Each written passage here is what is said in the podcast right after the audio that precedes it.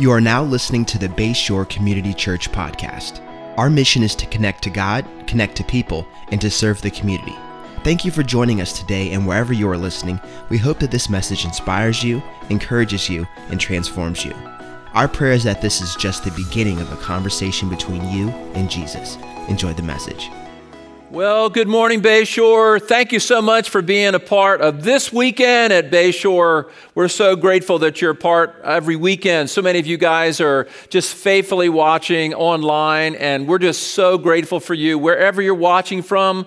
Maybe you're watching from the kitchen, the living room, maybe you're in your office. Wherever you are, thank you so much for being a part of this weekend at Bayshore. I have to tell you, I count it an incredibly pri- incredible privilege to be able to talk to you every weekend, and it's just a real big treat for me to be able to communicate with you. So, thank you so much for being with us this weekend for this weekend's experience at Bayshore. So, make sure you take a moment and share this with, uh, with your uh, media family. Let them know you're watching and get the word out, and that's going to really help all of us as we study together. Well, we're in a series called uh, Mega Moments, and this is a series that uh, has been a, it's going to be about an eight week series. Got a couple more weeks after this, and we're talking about the mega moments moments in the Old Testament. And the goal, of course, for us to do this is to help you understand the Bible better so the Bible makes more sense to you. So when you pick it up for yourself and read it, uh, you can connect the dots because that's our goal so you can really think for yourself and read the Word for yourself, as well as uh, come to church or listening online to be part of Bayshore. So we want to help you in that regard. So we've been looking at the different big moments in the uh, Old Testament, and we come today. Last week we actually talked about David. And uh, when you think about King David, King David was 1,000 years, 1,000 years from Jesus. So when you get to King David in the Old Testament, you're 1,000 years from Jesus being born in Bethlehem. So when you think about Jesus at Christmas time being born in Bethlehem, 1,000 years before that, was when David was born in Bethlehem. So, just helping you to connect the dots. So, today we're going to be looking at David's son, uh, Solomon, who took over for him after uh, David uh, left the scene and uh, went to uh, sleep with his father, as it says in the Old Testament. So, when, when David died, it was his son Solomon, his youngest son, that took over for him. So what's important about Solomon is Solomon, we have to we can't skip over Solomon. There's a lot of kings, but we have to pause at Solomon because Solomon did this really really amazing thing.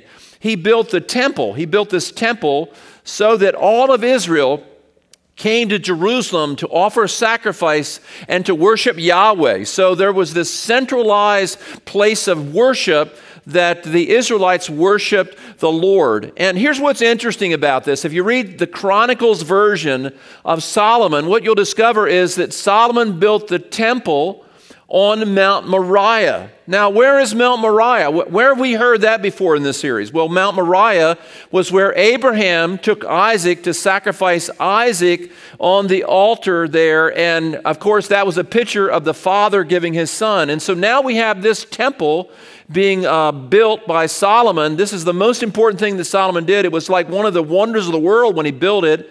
And he built that temple, and there was a major sacrifice that took place there at the temple. Here's a picture of the temple. We have several pictures, but it was just a, a just a beautiful edifice, and uh, the people were so proud of this temple, and there was a place for sacrifice. We have some other pictures as well that gives you a sort of a, a different view what the temple looked like. Uh, this is a really good one. You can see where this is the, the big altar where they would sacrifice the animals, and then you can see it's sort of segued so you can look inside and see where the high priest priest would go into the Holy of Holies.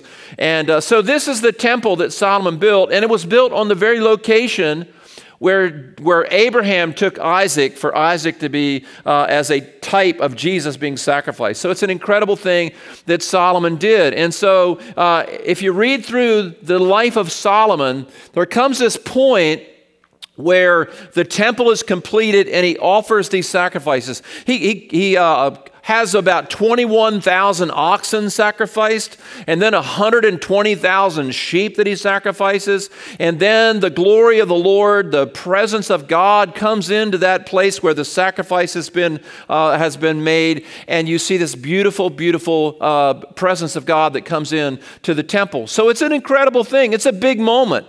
And uh, Jesus went to this area. This temple was torn down later, and then there was Herod's temple on the spot. But this is an important, important thing that, that Solomon did. So when you think about Solomon, uh, one of the things that, that happens in this temple is that in this temple, uh, in the Holy of Holies, there's these cherubim these big angels, and uh, you can see them there. These, these big angels, they're cherubim. And uh, these cherubim are, are the same angels that you would see in the Garden of Eden. Remember when Adam and Eve sinned and they were ejected from the Garden of Eden? Uh, it was cherubim that stood there with a flaming sword that kept Adam and Eve from coming back in. So the cherubim represent these uh, angels that have barred uh, the people from God's presence because of the sin of man. So in the Holy of Holies, you see these cherubim, and they're there, and there's two sets of cherubim here. There's these gigantic cherubim, and then there's these little cherubim that are on top of the, uh, the, the Ark of the Covenant. If you saw Indiana Jones, the Ark of the Covenant, you know what the Ark of the Covenant is. And know, I want to show a picture. Here's the Ark of the Covenant, and these are cherubim, and cherubim, you know, some people make them to look different than other people. But the cherubim, notice how they're looking down on this lid. What's inside of this, um, this big box is the Ten Commandments. And remember when we studied about Moses, how Moses had, uh, uh, you know, he when he came down from the mount, he threw the, ta- the, ta- the, the tablets and he broke them, which symbolize that all of us have broken God's law. So inside of this, of this place and this little box here, this golden box, the Ark of the Covenant, are the Ten Commandments. And we've all broken the Ten Commandments. So when the high priest, once a year on the Day of Atonement, when he comes into that holy place, he comes to this Ark of the Covenant, and what does he do? He sprinkles blood of the sacrifice on this, this lid that's called the mercy seat. So he sprinkles the blood of the, of the sacrifice on that mercy seat. And what are the angels looking at? What are these cherubim looking at? The cherubim aren't looking at the high priest that's a sinner. The cherubim are looking at the sacrifice that's been made, and their focus is on the sacrifice, and therefore there is no judgment on the man standing there. So we are free of God's judgment. We're free of God's wrath. We're free of God's judgment and condemnation because a sacrifice has been made for us. Not the sacrifice that Hebrews says of a blood, of the blood of a goat or a lamb, uh, but the blood of Jesus. And it says that John saw uh, Jesus on the uh, shore of the Jordan River. He said, Behold, the Lamb of God who takes away the sin of the world. So when Jesus shed his blood in heaven, his blood was sprinkled before our Heavenly Father, and that blood sacrifice has become the, the appeasement, and our forgiveness is secure because of the sacrifice. So Solomon made this temple. And so that's a big deal. And, and Solomon, he prays this incredible prayer in, uh, in uh, 1 Kings and also in 1 Chronicles. He prays this prayer that when this temple is done, that wherever the people of God are, they can pray, for the, pray toward this temple. If they've sinned, they can confess their sin and their sin will be forgiven, and they can always look toward this temple to pray. So that's the big thing that Solomon did. And so it's a mega moment. It's a mega moment. Now, uh, a thousand years into the future, okay, this is a thousand years before Christ, but if we go a thousand years into the future, there's another moment that's really important. It's because right around where this temple is, on Mount Moriah, is another hill called the hill of Golgotha and that is where Jesus dies. So Jesus dies right in this region where this temple is, and he's the ultimate sacrifice. So that's how all that fits together. And so uh, Solomon is important because he is a mega moment because he builds the temple. And uh, it's an incredible, incredible uh, story there. Now, I want to just take a few minutes today to just talk about about uh, Solomon himself. You know, I was I, the big moment about Solomon is the temple. But when I started reading about Solomon, I just couldn't get away from his story himself, who Solomon was. His name means peace, by the way. Solomon needs, means peace. Now, here's the thing about Solomon.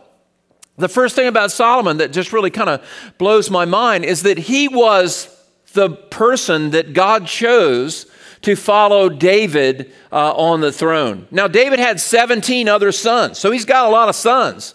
So, and, and Solomon was the youngest.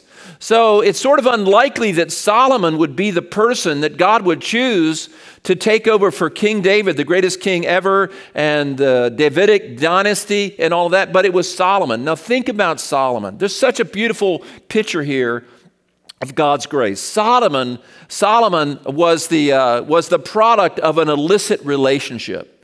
Solomon's mother was Bathsheba. And so, this is the woman that David had an affair with. And David had this illicit relationship with Bathsheba, and the first child that they had died. And then, uh, you know, David was responsible for Bathsheba's husband Uriah's uh, death. And so, we have this terrible, ugly scene in the life of David. It's his worst moment. And out of this, uh, this relationship, this illicit relationship, comes a little boy that's probably about 12 or 13 years old at this time. And Solomon becomes the person that God chooses to take over for King David. And this was, this was the person that represented that illicit relationship in David's darkest moment when David sinned. And I want you to know this that God takes our mistakes God takes our failures, God takes our worst moments and turns them into miracles. God takes uh, the things that we've really messed up and blown it. Now, I don't know if, as you're listening to me, if you've ever blown it. I'm sure you have, and you've blown it, and maybe you've really messed up. Maybe you've kind of messed up your family. Maybe you've messed up, you know, your personal life. Maybe you have just created a crisis and you have autographed it. It's your fault. You've made all these mistakes. And I want you to know that God can take ugly things and turn them into beauty. God can take our biggest failures and turn them into incredible blessings. So I think our God delights in taking those things that are so messed up, that are so uh, just sort of so ugly, so bad, so dark, and He can turn them into something incredibly beautiful. When I was a little boy, some of you probably remember, you know, watching Billy Graham on TV. And Billy Graham would have these big crusades, and there was they had different people that would sing uh, on Billy Graham, you know, Johnny Cash and Andraé Crouch, and all these different people would sing. But one of uh, George Beverly Shea, maybe you remember George Beverly Shea, that deep baritone voice. But he also, uh, Billy Graham regularly had a woman by the name of Ethel Waters sing. And Ethel Waters was born about 1900. And here's Ethel Waters standing with Billy Graham and his wife Ruth uh, getting ready for a crusade, and she's laughing. And I don't know if you know about Ethel Waters, but she was the first black woman ever to have her own TV show. To have her own TV show. And she sang on Broadway, she had, was in movies. Uh, she wrote incredible uh, uh, songs that were hits. She sang blues, she sang jazz, and she was one of the most famous people uh, in America in the early 1900s, 1930, in that period of time. But I don't know if you know this about Ethel Waters, but when uh, her mother was 13 years old, her mother was raped. Her mother was raped by an older man that raped her, and the, the uh, Ethel Waters' mother kept that baby, and that baby was Ethel Waters. That God took that awful, awful thing, that ugly thing, and he made something incredibly beautiful out of it. So I just want you to know today that God is able to take the darkness, He's able to take the failures, He's able to take our biggest mistakes, and He's able to transform those into something absolutely incredible. God is a God who redeems our garbage and turns it into glory. God is a God who redeems our garbage and turns it into glory. So if you've messed up, I want you to know that Solomon shows us that God will take the undesirable, He'll take the darkness, He'll take the ugly, He'll take the failures, and He'll create out of that something, something incredibly beautiful. And Solomon became one of the greatest kings ever, and he ruled all the way from Egypt all the way to Syria, and he had a kingdom of wealth, he had a kingdom of prosperity, and he was incredibly, incredibly blessed. Now, another thing about Solomon, now this is an interesting thing about Solomon. Solomon was the child of an illicit relationship, and God redeemed that. Uh, secondly, Solomon was a king that never fought a battle. He never fought a battle. He never led an army into war. There were no wars in Solomon's time. Now, there is a little picture there. Solomon is a type of Christ because there's coming a time when Christ will set up his reign on this planet. He'll set up his reign on this earth, and he will cause there to be peace, and there'll be no wars, and the swords will be turned into plowshares because our God is a God who is one day going to establish peace and justice on this planet, and there will be no war, and there'll be no planning of war anymore. There'll be no more armies, there'll be no wars, there'll be no more uh, weapons created because the Lord will reign in absolute peace. Solomon is a picture of that. He's a picture of coming peace. But what's interesting to me about Solomon is he never ever picked up a sword. He never ever led an army into battle, and he never, never, ever did that. Now, we know from Chronicles uh, that there's actually a place in Israel called Megiddo. Megiddo is a place where we found, it's been discovered by different people, uh, different archaeologists, and it's a, a place where Solomon collected horses and chariots from Egypt, but he never, ever was able to use those chariots and horses to go into war because there was no war in his lifetime. And it means, Solomon means peace. He means peace. Now, why was Solomon uh, blessed to not have to go to war and not have to fight battles? It's because his father David, his father David had fought all the battles.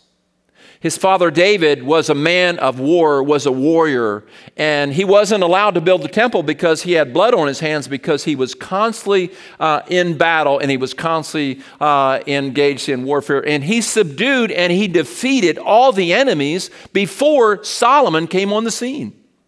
So Solomon is the recipient, he's the recipient of David's effort and David being a faithful warrior.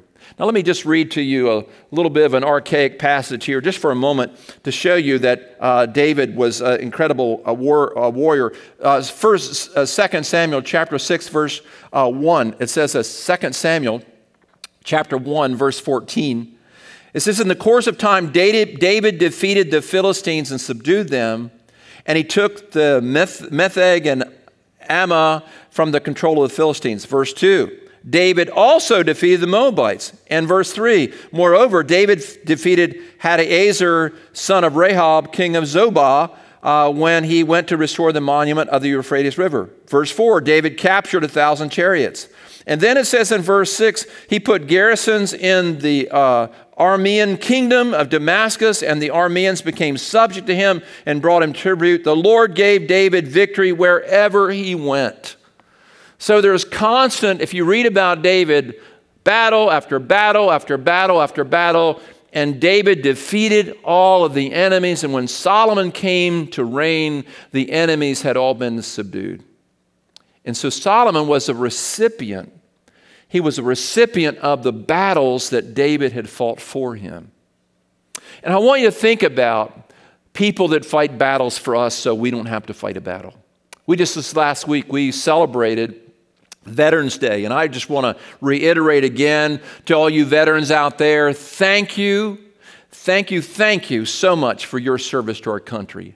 And I hope if when you see some uh, uh, soldier in a restaurant or at an airport, that you always thank them for their service. But we are recipients of a wonderful country because there are people like, for instance, the greatest generation ever in uh, World War II that went and fought against Nazism and all the stuff that was happening in Germany, and the world was completely in chaos, and a generation of people, a generation of people uh, fought for freedom. And you and I now have so much freedom because other people paid an incredible price for that. Freedom is not free. Freedom is never free. Freedom costs somebody a great deal. Freedom costs somebody everything. So uh, we can have peace And hey, our country's got issues, but let me tell you something. It's an incredible country that you and I live in. And you and I should be incredible grateful that we have grocery stores that are full of food, that we got roads that work well, that we have good internet most of the time. And things are a blessing in this country because other people paid a significant price. So freedom is never free. So Solomon didn't fight any battles because other people had fought the battles for him. David had fought the battles for him. I think about uh, this last election. We had all of uh, our ladies that were able to vote, and they uh, voted. Now, my wife Karen, I mean, she's, she's smarter than I am. There's no question about that. She's smarter and she's wiser than I am. But do you know that there was a time when women couldn't vote in this country? How crazy and how stupid is that? We need the wisdom of women and so women are able to go to the polls and vote now. But there was a time when, during the women's suffrage movement, that there were women that marched and they were persecuted and things were thrown at them as they marched in the street. And they paid a price so that others could find freedom. Nothing that we experience is ever free. Somebody else paid the price for us so that we can enter in to the benefits of those things that have been carried on to us for us by other people. I think about, you know, we come to church and and we, we sing these great, great contemporary songs and we worship the Lord. And, and uh, it's just such an incredible experience here at Bayshore at all of our campuses. I mean, each of our bands are a little different, but they're all terrific and incredible. And we sing all these contemporary songs. But you realize back in the 1960s, there was an incredible controversy about singing modern music in churches. And, and there was all kinds of rebellion, and denominations were splitting, and there were pastors that lost their job because the Holy Spirit was moving and people were worshiping in a fresh way. And it was incredibly controversial. And I know of, uh, for instance, my, my dad, when he started his church back in 1974, he was a Methodist pastor, and the Methodist church uh, wasn't really open to what the Holy Spirit was doing at that time, and there was some issues there. And my dad was sort of, sort of forced out of his, his position. And he started a church. He started a church in Seaford, Delaware on Shipley Street in Gruel's funeral home. The only place he could find to meet was a little chapel of a funeral home. And the first Sunday back in February in 1974, my dad started a church with 70 people that were hungry for the Lord. And they worshiped the Lord and they glorified the Lord. And we sang a new type of song. And it wasn't just three hymns and, and, and a poem, it was worshiping the Lord with our hands raised up. And now churches all across this community have modern worship and have times of incredible intimacy with the Lord. And this modern worship and contemporary worship that you and I are experiencing today, where that, that freedom and that trend was started by people that had to pay a price for that. And I'm so grateful for that. I'm grateful that in our organization here at Bayshore, we have incredibly, uh, incredible young leaders. We have uh, leaders that are in their 20s and leaders that are in their 30s. We've got incredible leaders. And uh, I'm telling you, I want it to be easy for them. I fought some battles for them years ago uh, battles about the type of worship we're going to do, the battles about, about the, how the church is going to be run, and, and that we can, we can be creative and we can do different things. And those battles that I fought uh, are hopefully going to be be beneficial to people that are leading in the next generation. And so Solomon, he comes in in peace and he's experiencing the freedom that, that, that somebody else has, has purchased and paid for. I think about kids that go to college, you know, and, uh, you know, they, they go to college and, and, and their mom and dad have had a dream for them to get through college. And maybe their mom and dad didn't go to college. But they've had a dream for them to go to college, and they have scrimped and they have saved and they've worked hard and they've you know got things arranged financially so their kids can go to college. There was a man that used to be on my board. He was a he wasn't a wealthy man, but he was a, a, a, good manager of his money. He worked hard, and there was a time during a recession he had to work two jobs, and he saved his money and he paid for his house, and he, he, he drove simple cars, and he was very frugal, and he sent two of his kids, his two kids, his two daughters, to really some of the finest colleges everywhere. And those girls went to school, and they came out of those colleges with a really good career. And they, they didn't have to work during the college years. They were able to study, they were able to get their degree, and they were able to come to a place where they could be successful in life. And I'm here to tell you that they were entering into the blessing, they were entering into the blessing of the war that their dad and mom had fought.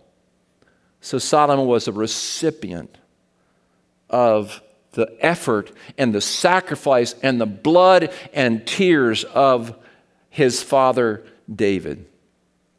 I remember when Karen and I were in Bible college, uh, we, were, uh, we were not you know, wealthy. We didn't have a lot of money. We lived in Pensacola, Florida. The school I went to was in Pensacola, Florida, and we went to school there. And I remember one Christmas we came home from, uh, from Bible college and we were home visiting our family. And I went up to see my grandfather. My grandfather was my hero. He was just a simple farmer. He had a little 60 acre farm and he, did, he lived in a little, uh, he and my grandmother lived in a little farmhouse and the floor was uneven and the linoleum was, was, was torn. And they lived in this little house house, and my granddad, my granddad, you know, he just was a hard worker and he loved me. He loved me. I used to sit on the, the step with him and we would whittle sticks with our penknives and he, he would talk to me and he loved me and he gave, if I ever needed anything fixed, if my bike needed to be fixed, he could fix my bike. If I needed a, you know, a little house built for my rabbit, he would build that. He was just an incredible granddad. But I remember, you know, he didn't have a lot of money.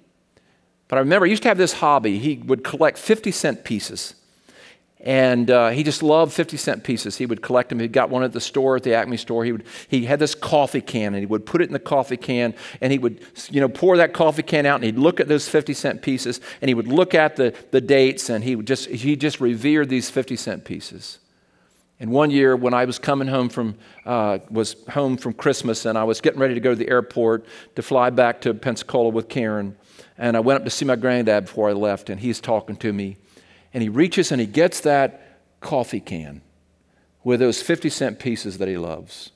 And he reached into, those, into that coffee can and he took a big handful of 50 cent pieces. And he, and he handed it to me and he said, I want you to make sure you take this. And when you get to Pensacola, you're going to need some bread and milk. And I said, I called him Papa said, Papa, I don't want to take your 50 cent pieces. But he insisted. He insisted. And I took those 50 cent pieces and I never spent them because they represented the love and the sacrifice of my granddad that wanted to give me a better future. And I had a better future because of the sacrifice that he had made. Make sure that you're grateful. Revere people that bless you and are good to you. King David was the warrior. King David sacrificed. And I, I don't know who you're thinking about right now who has sacrificed for you. There's been some people that have sacrificed for you, some people that have given their life, they've, they've, they've shed their blood, they've poured their sweat out for you, and you're standing on the shoulders of other people. And anybody that's successful, anybody that makes it in life is always standing on the shoulders of somebody else. I'm standing on the shoulders of my dad. I'm standing on the shoulders of other people that went before me, that sacrificed, that made changes in the church world. They made changes that were controversial and they lost their jobs and they were under pressure, but they could see a future that we needed to move toward and they paid the price. And now we just kind of step in and we can sing anything we want to. We can worship the Lord. We can be creative in our services, but that didn't come free. It cost some people something very valuable. You know what I love about Solomon is when he became king, he went to Gibeon and made a sacrifice there. Uh, he offered a thousand uh, uh, sacrifices on this altar. By the way, it says in Chronicles that in Gibeon was the tabernacle, the old Mosaic tabernacle, and he went there and worshiped the Lord there. And he went to sleep that night. And he had a dream. And when he had this dream, the dream, the Lord appeared to Solomon, and he's a new king, and he's just a young man, probably not even 20 years old. And he has this dream. And the Lord says to him in the dream, He said, Solomon, you ask for whatever you want to ask for, and I'm going to give it to you. How would you like to have that? How would you like to have the Lord tell you, whatever you want, I'm going to give you? You know, some of you say, "Hey, I want to, I want to be, I want to be skinnier. I want to be good looking. I want to be wealthy. I want to be rich. I want to be famous. I, I don't know what you would ask for, but Solomon asked that the Lord would give him wisdom and a discerning heart. He said, Because I'm a little child, I'm just a little child, and I'm not qualified to lead your people, Lord, and I need you to give me your wisdom so I can lead these great people of yours. What a great story. He asked the Lord for something, not for himself, but for the blessing of other people, the benefit of other people. By the way, that is the sign of a great leader. A great leader is not about himself. The great leader doesn't get people around him or her for them to feed his or her ego. A great leader is always invested in the welfare of other people. Jesus said, I came not to be served, but to serve and give my life as a ransom for other people. And that's with Solomon's greatness. Solomon said, Lord, give me wisdom, give me insight, give me direction so that I can lead your people well. And the Lord blessed him with wisdom, and he was able to lead, and he was prosperous. And the Lord said, Because you asked for wisdom to bless my people, I'm going to give you what you didn't ask for. I'm going to give you wealth. I'm going to give you fame. I'm going to give you uh, power. I'm going to give you everything you didn't ask for. And what's interesting about Solomon is he, he led so well for so many years. Now, here's the thing about Solomon Solomon began his life and his career so well, but if you look at the end of Solomon's life, the Bible says he married all these foreign women. He had 700 different wives. That's a lot of mother in laws, that's all I can say. 700 wives, 300 concubines, and these weren't, this wasn't based on his sexual promiscuity. This was, this was Solomon trying to make alliances with all the nations around him, and he was leaning on his own understanding. He said in Proverbs, you know, Solomon wrote, you know, trust in the Lord, lean not on your own understanding. You know, sometimes we tell other people what we should be doing, and he was getting all these alliances. And the Bible says that these women that worship foreign gods that came to these foreign countries, that they turned his heart away from the Lord. And he, he began well, but in the end, he was lost and he got he lost his way and he began to worship these foreign gods and instead of influencing these nations he was influenced by the nations now i don't know what's happening to you right now if you're surrounded by you know the secular world we live in Maybe you're in a sector uh, educational system. You know, we all watch sector music, movies and TV. And are we being influenced by the culture or are we influencing the culture? You know what we need to do? You know, it's, it's, uh, it's, it's important for us to remember that it's our mission not to be shaped by culture, but to shape culture. And I have to always watch myself. When I went through the University of Delaware and Salisbury University and all my secular training, I had to make sure that I wasn't going to allow those systems to change my worldview because I had a worldview that was based on, on, on the Bible and on loving the Lord. Now, I don't know if you've ever uh, done uh, Easter eggs. Here's a picture of some Easter eggs. And uh, think about, I do these with my grandkids. We have Easter eggs that we make at uh, Easter time. And you think about an egg. So an egg is placed in this uh, jar, and the jar has, you know, the, the vinegar and the water and the, the little pellet you put in there that changes, and you dip the egg in, and the egg becomes colored by the bowl that it's in. Make sure that you don't be influenced, but that you are an influencer. Are you being influenced, or are you an influ- influencer? We need to make sure that we can, we can be careful in that. The Bible says in Romans chapter 12, do not be conformed to this world, but be transformed by the renewing of your mind. Don't be conformed, don't be pressed in to this world. Back when I was, uh, when I first started here uh, at Bayshore many years ago, back in about 1981, 1982, there was a lady in our church. Her name was Yvonne, and she was a very, very spiritual woman. She was very, very uh, deep. She loved the Bible. She read the Bible all the time. In fact, when I was preaching, all I ever saw was the top of her head. She was always reading the Bible when I was preaching. My sermons weren't that good, but she was having her devotion. She was reading the Bible. And she told me one time, she came up to me and she says, I've got a word for you. There's got something I want to tell you. And, it, and she quoted me a verse out of Jeremiah. And uh, it, I've never forgotten it. It really spoke to me. And she said to me, she said, she quoted this verse out of Jeremiah. I'll find it here in a second. And uh, it really spoke to me. And she said, I want you to make sure that you aren't shaped by the church and the traditional views of the church at that time, but that you shape the church. And she gave me this verse out of Jeremiah, Jeremiah 15, 19 through 20, and I can remember her words so clearly. She said, Therefore, this is what the Lord says If you repent, I will restore you that you may serve me. If you utter worthy, not worthless words, you will be my spokesman. Listen to this.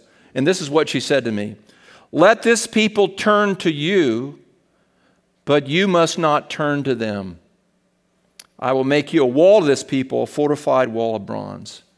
Make sure that this people turns to you. Make sure that you influence them, but that you don't let them influence you. Let me ask you are you being influenced by the people you work with, or are you influencing those people that you're working with? This county that we live in is becoming more and more secular, more and more liberal in so many ways of its thinking. And hey, listen, we need to have a smile on our face. We need to love Jesus. We need to be educated and growing in our community. And we need to embrace everything that's happening in our community. But we need to remember that we are not called by God to go to them, we're called to bring them to us. We're called to make sure that we aren't, we aren't conformed to a worldview that doesn't honor Jesus. It says this about Solomon he began so well, he was doing so good, but at the end of the day, his, his wives, those foreign wives, turned his heart. It says they turned his heart away from the Lord. They turned his heart away from the Lord. It's not how you start, it's how you finish. It's not how you start, it's how you finish. I was watching football last weekend. I was watching the Ravens play. I was watching the Ravens play the, uh, the Indianapolis Colts. Anybody here remember when it used to be the Baltimore Colts? We all remember that. But the uh, Ravens were playing the Indianapolis Colts, and the Indianapolis Colts were killing them in the first half of the game. They were just dominating the Ravens. The Ravens looked so bad, and the Indianapolis Colts were playing so well. And at the end of the first half, at halftime, it was 10 to 7, 10 to 7, the Indianapolis Colts. And they were, first quarter, they played great. Second quarter, they played great. After halftime, the Ravens kicked it in, and the Ravens started scoring. And the, the play of the Colts went way down way down. And the Ravens, the Ravens won 21 to 10. And the Colts didn't score one touchdown, one field goal in that second half. You know, you can start good in the first quarter, you can start good in the second quarter. And that's what Solomon did. He started good in the first quarter, he started good in the second quarter, but in the third and fourth quarter, his heart turned away from the Lord and he was influenced by the women that he married and the culture that came into his heart. The culture took over Solomon, and Solomon lost his focus. Now, I can tell you during COVID, there are some people that are flourishing spiritually. They are flourishing. They're doing so good spiritually. They're walking with the Lord. This has awakened them. There's other people that they are off their game. They're off their game.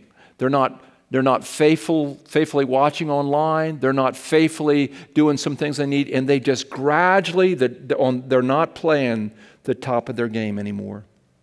And this is a time to make sure that we learn from Solomon. Solomon was a wise, wise man who began well. But as time went on, he lost his way. So make sure you don't lose your way. The Lord's with you. He loves you and He cares about you, and He has a great future for you. I want you to pray with me right now. We're going to pray. Everybody that's uh, at Fenwick Island, everybody that's online, we're going to pray right now. And here's what we're going to pray we're going to ask the Lord to just guard our hearts and keep our hearts pure so that we'll be faithfully serving the Lord, not just the first half, but the second half and all the way to the end. Paul said, I've fought the good fight, I've finished the race, and there's a crown left for me in glory. Let's lift our hands right now. Lord, we want to thank you for the consistency of your love, for your incredible grace and your incredible mercy for us. So, God, as we pray right now, we pray that you'll, you'll seal our hearts, The old song says we're prone to wander, prone to leave the God we love. We pray that we will turn full hearted toward you and that, Lord, we'll be in right relationship with you and we'll love you and follow you with a passion. And we thank you for blessing us and helping us and keeping us. And I pray over everyone listening today that this is going to be a great week for them spiritually, that they're going to pursue you and run after you. And as the psalm says, as the deer pants for the water brook, so pants my soul for you. And so, Lord, we're hungry and we're desirous of following you with all of our heart. We ask this in the name of our Father, in the name of Jesus our Lord. Amen and amen. Well, I can't tell you how much I love you guys. You guys are amazing. And next week, we're coming toward the end of this series of Mega Moments. Don't miss next week. Make sure you share this program. And I love you guys, and I'll see you soon. Thank you so much for joining us on the Bayshore podcast. I want to encourage you to take this message you just received and allow it to go deep into your soul and let Jesus do the deep work that only He can do. A special thanks to everyone that gives generously to Bayshore. It's because of you that this ministry is possible, creating life change all over the world. You can be a part of spreading the message around the world by going to bayshore.online and clicking Give. For all things Bayshore, visit bayshore.online to find out what your next step may be. You can subscribe right here and share this podcast with your friends and family. Thank you again for listening. God bless you.